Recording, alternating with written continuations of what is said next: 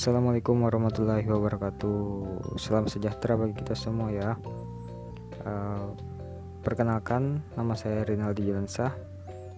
Uh, saya pendatang baru nih uh, di dunia perpodcastan ini, uh, yang mana memang sehari-hari kuliah di Universitas Lambung Makurat uh, dan juga uh, sering juga dengar-dengar tentang podcast ini yang banyak digandrungi lah zaman sekarang karena uh, ruang berkreativitas di sini uh, lumayan banyak. Nah, untuk uh, in, kali ini uh, saya uh, ingin berbagi uh, sesuatu uh, tentang mata kuliah tata kelola keuangan pemerintahan yang mana uh, di sini sebagai tugas dari uh, matkul ini sendiri yang diampu oleh Pak Padli. Nah, jadi ini uh, merupakan sebuah metode yang bagus sebenarnya karena uh, berbeda dengan materi atau uh, yang la yang biasanya karena memang uh, kita biasanya online kan nah itu uh, tidak terlepas dari Zoom, dari Google Meet. Nah, ini uh, suatu terobosan yang bagus sih karena memang uh, di dunia podcast yang banyak digandrungi ini uh, kami bisa berkreativitas di sini. Tuh.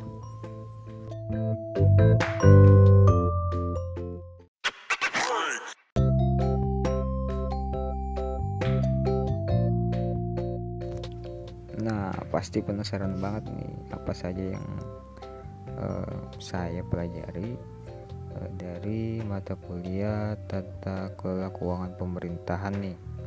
Nah, yang pertama itu ada rancangan anggaran belanja daerah atau RAPBD. Kemudian yang kedua ada uh, pendapatan asli daerah atau PAD kemudian yang ketiga ada uh, wajar tanpa pengecualian atau WTP nah uh, mungkin langsung saja untuk uh, kita berbagi berbagi uh, terkait dengan materi ini. Nah rancangan anggaran belanja daerah atau RAPBD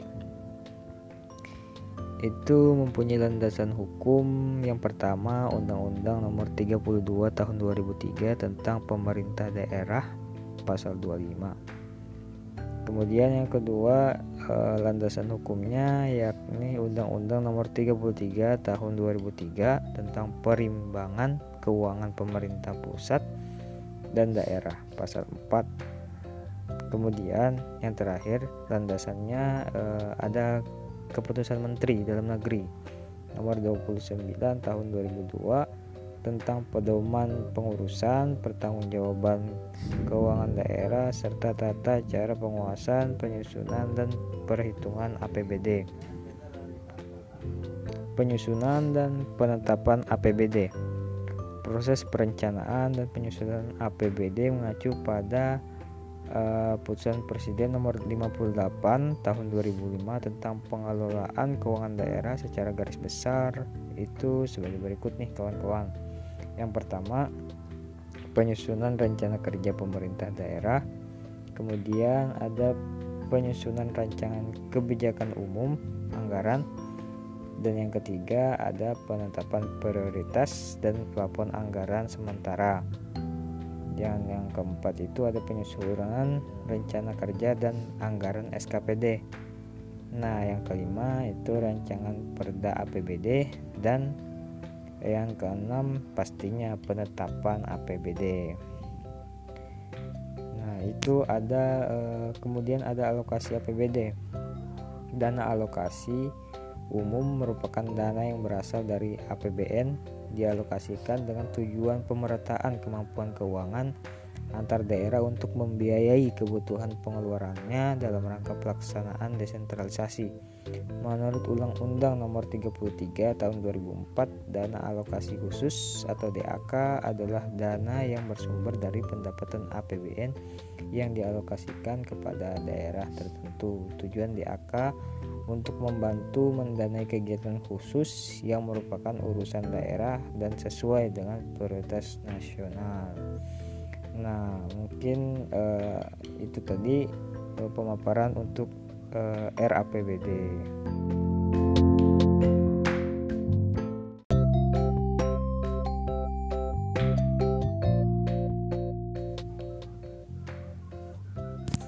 Nah, kemudian ada PAD, yang kedua itu PAD atau pendapatan asli daerah.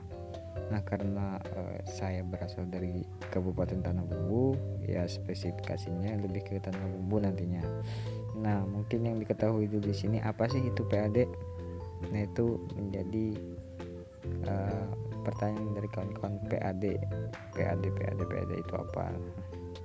Berdasarkan Undang-Undang Nomor 33 Tahun 2004 tentang Perimbangan Keuangan Antar Pusat dan Daerah Pasal 1 Angka 18 tertulis pendapatan asli daerah selanjutnya disebut PAD adalah pendapatan yang diperoleh daerah yang dipungut berdasarkan peraturan daerah sesuai dengan peraturan perundang-undangan.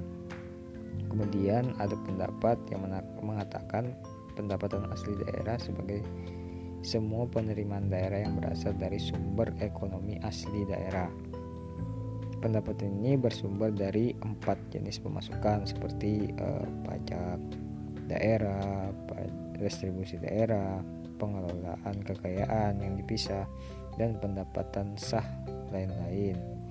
Terakhir ada pendapat dari Warsito pendapatan asli daerah adalah pendapatan yang bersumber dan dipungut sendiri oleh pemerintah daerah. Sumber PAD terdiri dari pajak daerah, retribusi daerah, laba dari badan usaha milik daerah atau BUMD dan pendapatan asli daerah lainnya yang sah.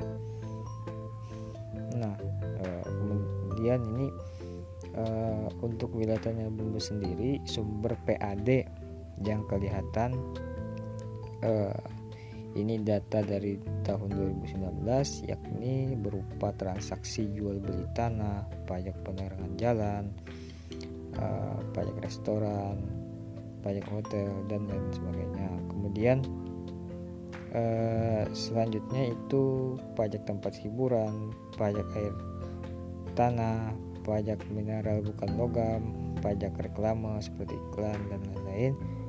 Uh, ada juga perolahan hak atas tanah dan bangunan, PBB, retribusi, pertambangan. Nah, uh, yang di garis besar di sini adalah potensi besar dari pariwisatanya karena memang di tanah bumbu di sini uh, banyak sekali potensi-potensi uh, wisata yang bisa dikembangkan uh, lebih luas untuk uh, memaksimalkan PAD-nya.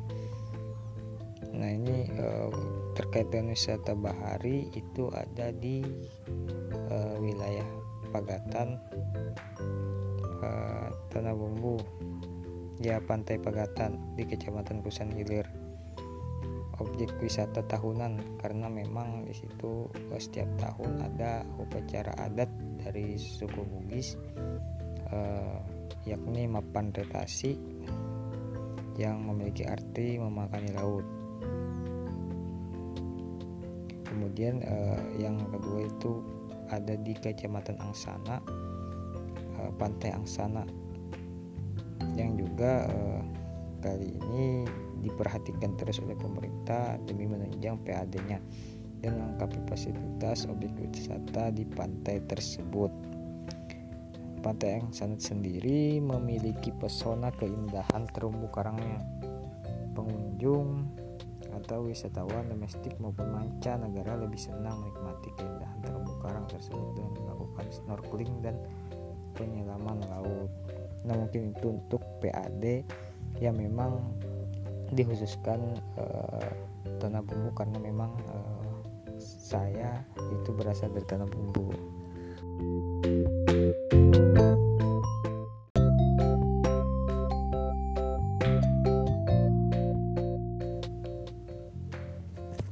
Nah, kemudian nih ada wajar tanpa pengecualian. Nah, itu kan kita belum tahu nih apa itu wajar tanpa pengecualian ya. Nah, yang dimaksud dengan WTP yakni sebuah uh, opini audit yang diterbitkan jika laporan keuangan dianggap memberikan informasi yang bebas dari salah saji material.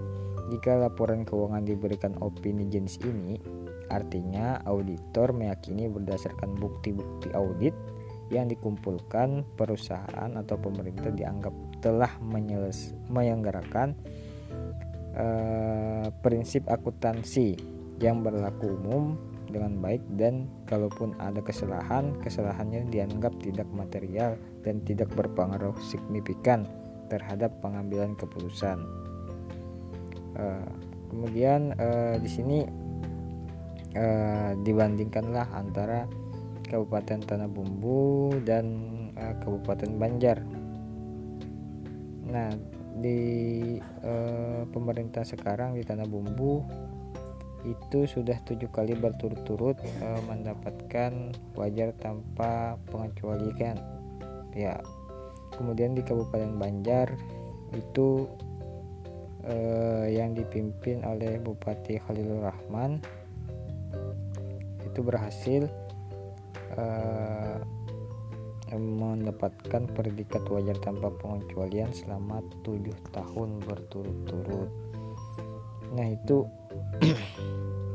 uh, eh, WTP ini sebenarnya bukan jaminan tidak adanya korupsi, kolusi, nepotisme apa pun segala macam, tetapi uh, ini sebagai predikat suatu uh, penyelenggaraan atau bukti-bukti autentik itu uh, sesuai seperti yang diharapkan oleh audit profesional yang memang menangani hal ini.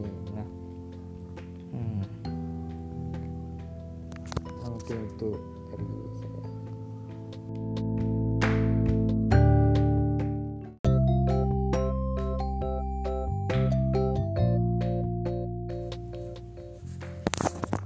mungkin uh, itu dari uh, pemaparan saya sebagai uh, podcaster abal-abal. Karena memang baru pertama kali membuat podcast dan belum bisa nih belum tahu apa pun tentang podcast ini.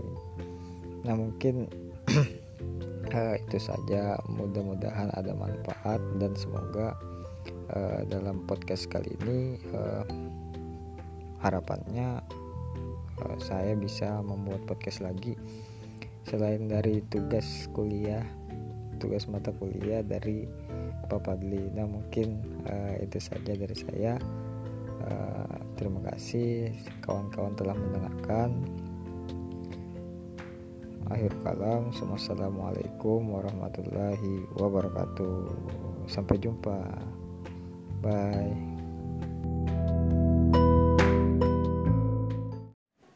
Assalamualaikum warahmatullahi wabarakatuh. Salam sejahtera bagi kita semua ya. Semoga sehat selalu Bisa beraktivitas semua amin. Kali ini kembali lagi bersama podcast Suara Orang Biasa Yang bergenre pendidikan. Kali ini saya akan membahas terkait perbandingan pemerintahan Indonesia dengan 10 negara di dunia. Nah pasti kalian bertanya-tanya nih apa saja negara-negara tersebut negara mana saja? Oke, yang pertama ada negara Brazil, yang kedua negara India, yang ketiga ada negara Perancis, yang keempat negara Meksiko, yang kelima ada negara Jerman, dan keenam ada negara Belanda, ketujuh ada negara Jepang, kedelapan ada negara Iran, kesembilan ada negara Argentina, kemudian yang sepuluh ada negara Inggris.